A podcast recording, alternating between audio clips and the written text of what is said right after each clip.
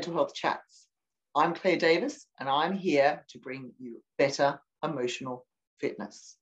If you're watching on YouTube, please subscribe. If you're listening on podcast, please follow. This series is on trauma and PTSD, and we're here to help managers in organizations to help their teams with regards to better mental health, more positive mental health. So it's all about spotting the signs, having those conversations, and bringing positive mental health into the workplace. Today, my guest is Jennifer Kindera. Hello, Jennifer. How are you? Hi, Claire. I'm happy to be here. I'm good.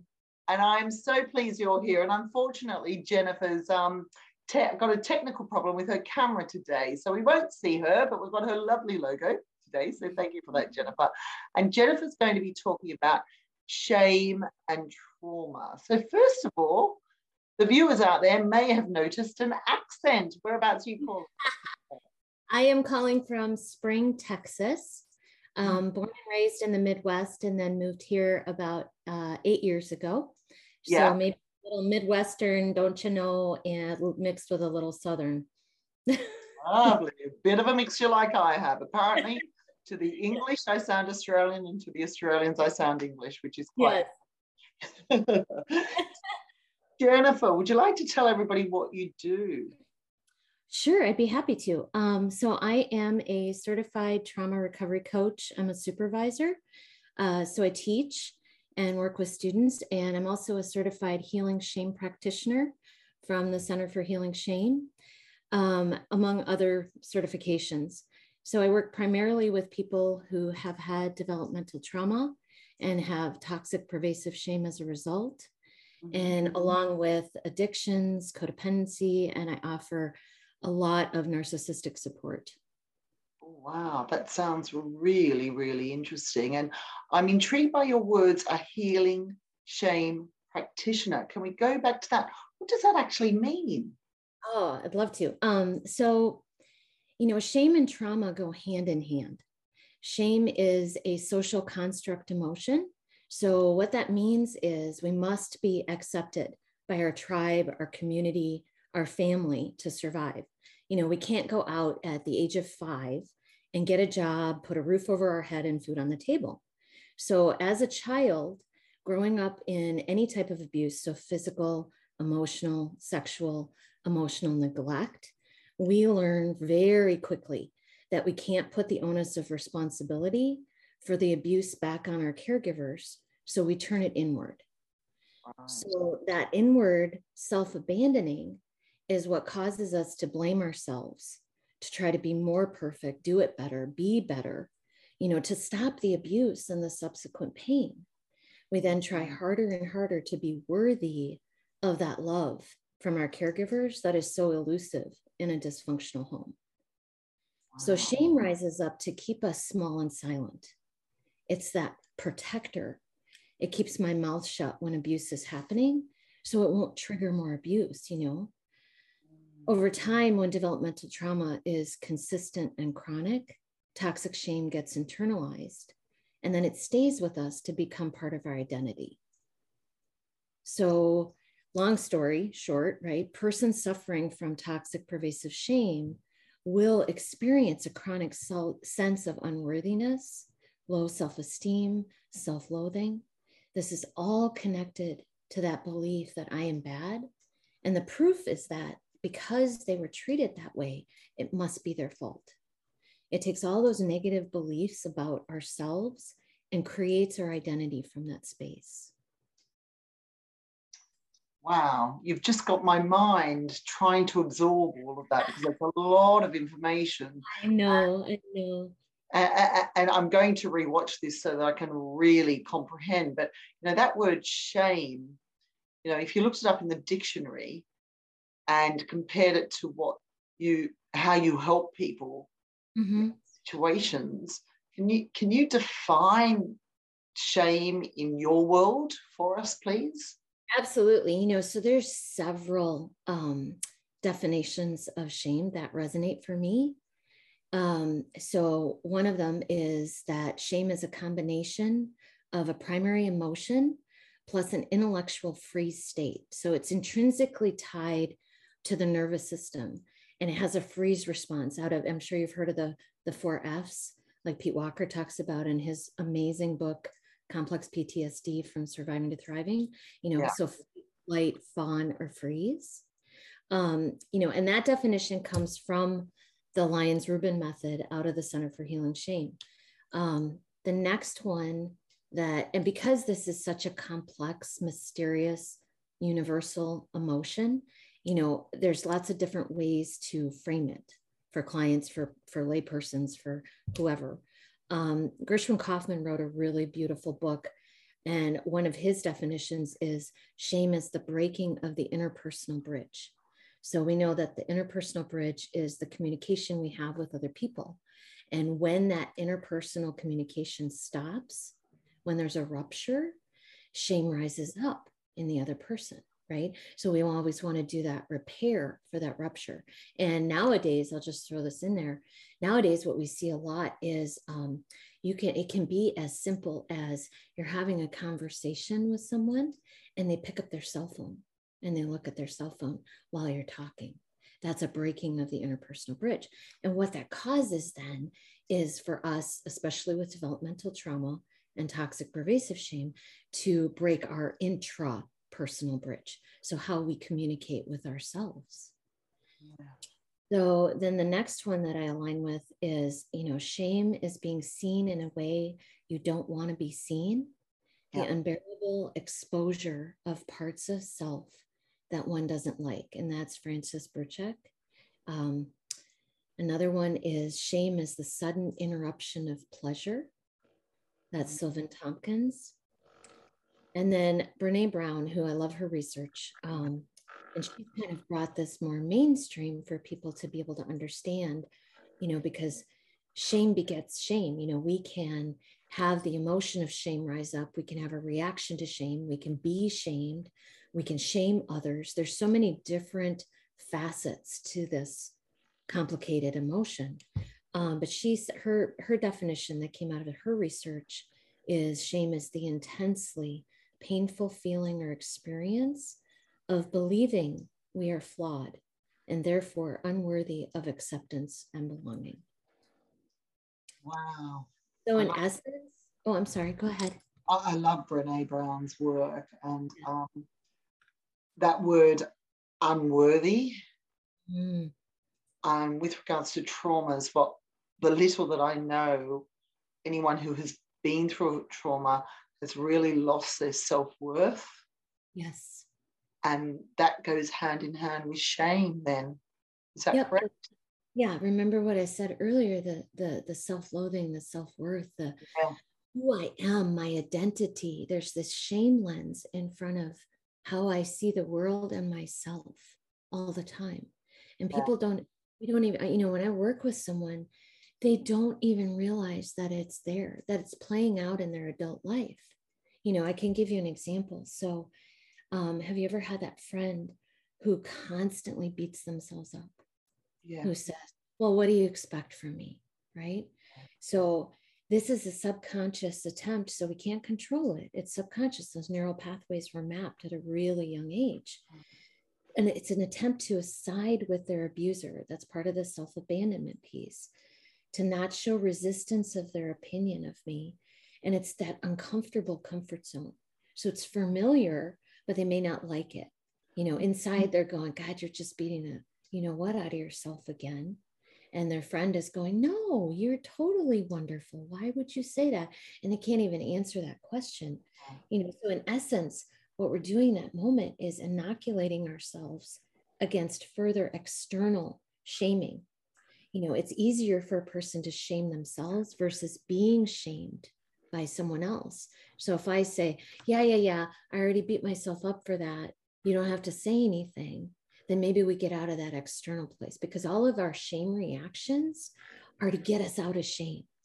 We don't want to feel it. It's so painful to feel it. Yeah and your term the shame lens mm-hmm. is so so powerful because um, if people haven't been through traumas, they wouldn't couldn't even comprehend The that depth. Mhm. feeling, it's like a lens that you can't actually break through. Right. Right.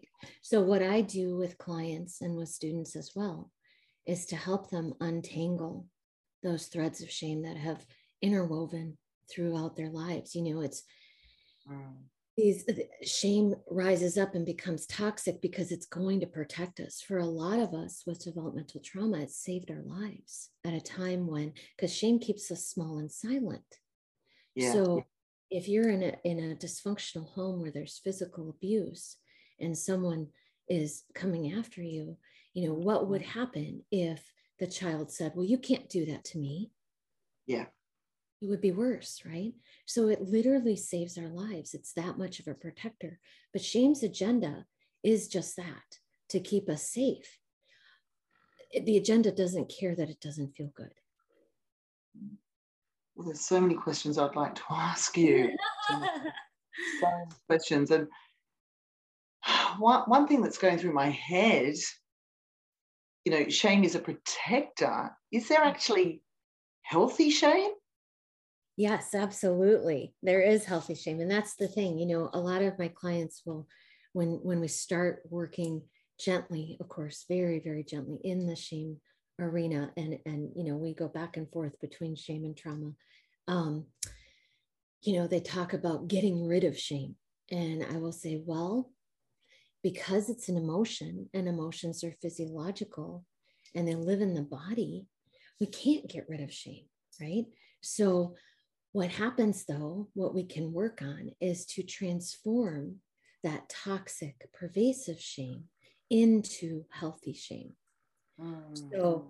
you know, yeah, it, it- shame informs us, healthy shame informs us of an internal state of inadequacy, unworthiness, disconnection, regret, even dishonor. You know, everyone has healthy, normal shame. It's one of the core emotions human beings experience. And because it's emotion and not a feeling, and therefore in the body has that physiological component, you know, we can be unaware of its value though, and that's that protector piece. So we're born with that, like I mentioned before, born with that biological need for survival. So there's fear underneath shame that says, if I'm a liability, if I'm not an asset to my group, or if I've done something bad and somebody sees it, my inner child, you know, fears for my safety as I cannot take care of myself. So the main reason we have the emotion of shame is to protect us from being shunned by those we need to care for us and keep us safe. So in our adult lives, it keeps us safe by not wanting us to try, keeps us from putting ourselves out there. It can manifest as, oh my gosh, so many things perfectionism, imposter syndrome, self sabotage. That's just to name a few. And we can also have a very, very loud, loud, harsh inner critic. So, absolutely, yes, there is a, such a thing as healthy shame. You know, um, we get to work to transform that toxic, pervasive shame into healthy shame, which often, um, you know, because I get this question all the time, and I'm just going to say this quick and then I'll pipe down. Um, but often people are like, well, they mix up shame and guilt. And Brene has this definition, you know, um, that the the the guilt is I did something bad, and shame is I am bad. And while that is true, you know, the physiological and feeling component of shame that's been with us almost since birth. This is this is in there, right? When we come into this world, you know, and then whenever there's an attachment rupture, that cognition of I am bad is not fully formed yet. But that mm. feeling, that emotion of badness is already there. And so the biggest difference between shame and guilt is that guilt is a secondary emotion and much less powerful than the primary emotion of shame. So, you know, we often will label guilt, or we do label guilt as healthy shame in the shame world, you know, because it can be a motivator for change and acceptance of our limitations. You know, I make mistakes and that's okay. Other people make mistakes and that's okay too. You know, it's a level playing field, right? So it's really, really profound when working with someone, when all of a sudden, you know, they say, because I do a, lot, a lot, a lot of counter shaming and working with them on, on pulling back those strands for them to be able to see past that lens of their shame and for them to say, oh, wait a minute, you know what? That wasn't my fault. I blamed myself for this. It's so mm-hmm. beautiful, Claire. It's just stunning. I can only imagine. It just sounds like such powerful work that you do. And I, I love your reference to the inner voice. What is the inner voice telling you? And with regards to shame, it could tell you the negative side of shame, but it could also tell you the healthy side of shame. And you're right. there to help people get to the healthy side of shame, which is fantastic. Well, and one thing too, I would point out, you know, the inner critic voice is most often harsh and unrelenting, especially with trauma from childhood. Um, so I reframe that a lot with clients. And, you know, so that is what your inner critic is saying that you're not good enough to do this.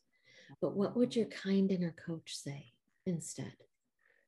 And that can give them a whole spin on that. And it can be as simple as, well, my kind inner coach would say, you know what, it's okay that you made a mistake. Let's clean up the mess and see what we want to do to shift this next time. Oh, well, absolutely amazing. And I'm going to re-watch, re-listen, re-watch, re-listen to this because there's so much information you've given me. And when I decided to do the topic on trauma and PTSD, I hadn't even heard of that aspect of mm-hmm. shame with regards to trauma. Yeah. Um, and it's such an interesting side of trauma. And it's something that if we have anybody in our life, in the workplace, outside of the workplace, who has been through traumas, this actually helps it all make sense. Yeah, it puts the pieces together and helps us to yeah. to what's happening. And we can make meaning of it then. And that's what we're trying to do. It's fantastic. Your work is brilliant. So there's probably a lot of people out there who are watching or listening who are thinking, where can I get in touch with Jennifer? How can I find Jennifer? So, Jennifer, how can people find you? Where can they find you? Oh, and I would love that. I'd love to connect with listeners. Um, so I have a website. It's jenniferkindera.com. Um, I'm on media. I write for Medium and publish on there. Um, I'm on Instagram, Twitter, um, LinkedIn. You know, so find me at any one of those platforms and reach out. I'd be. I would love to talk with you. And thank you so much for your interesting words. Um, that's really opened up a whole new world to me on trauma and PTSD. Thank you, Jennifer. You are more than welcome, Claire. Thank you. Okay, take care. You too.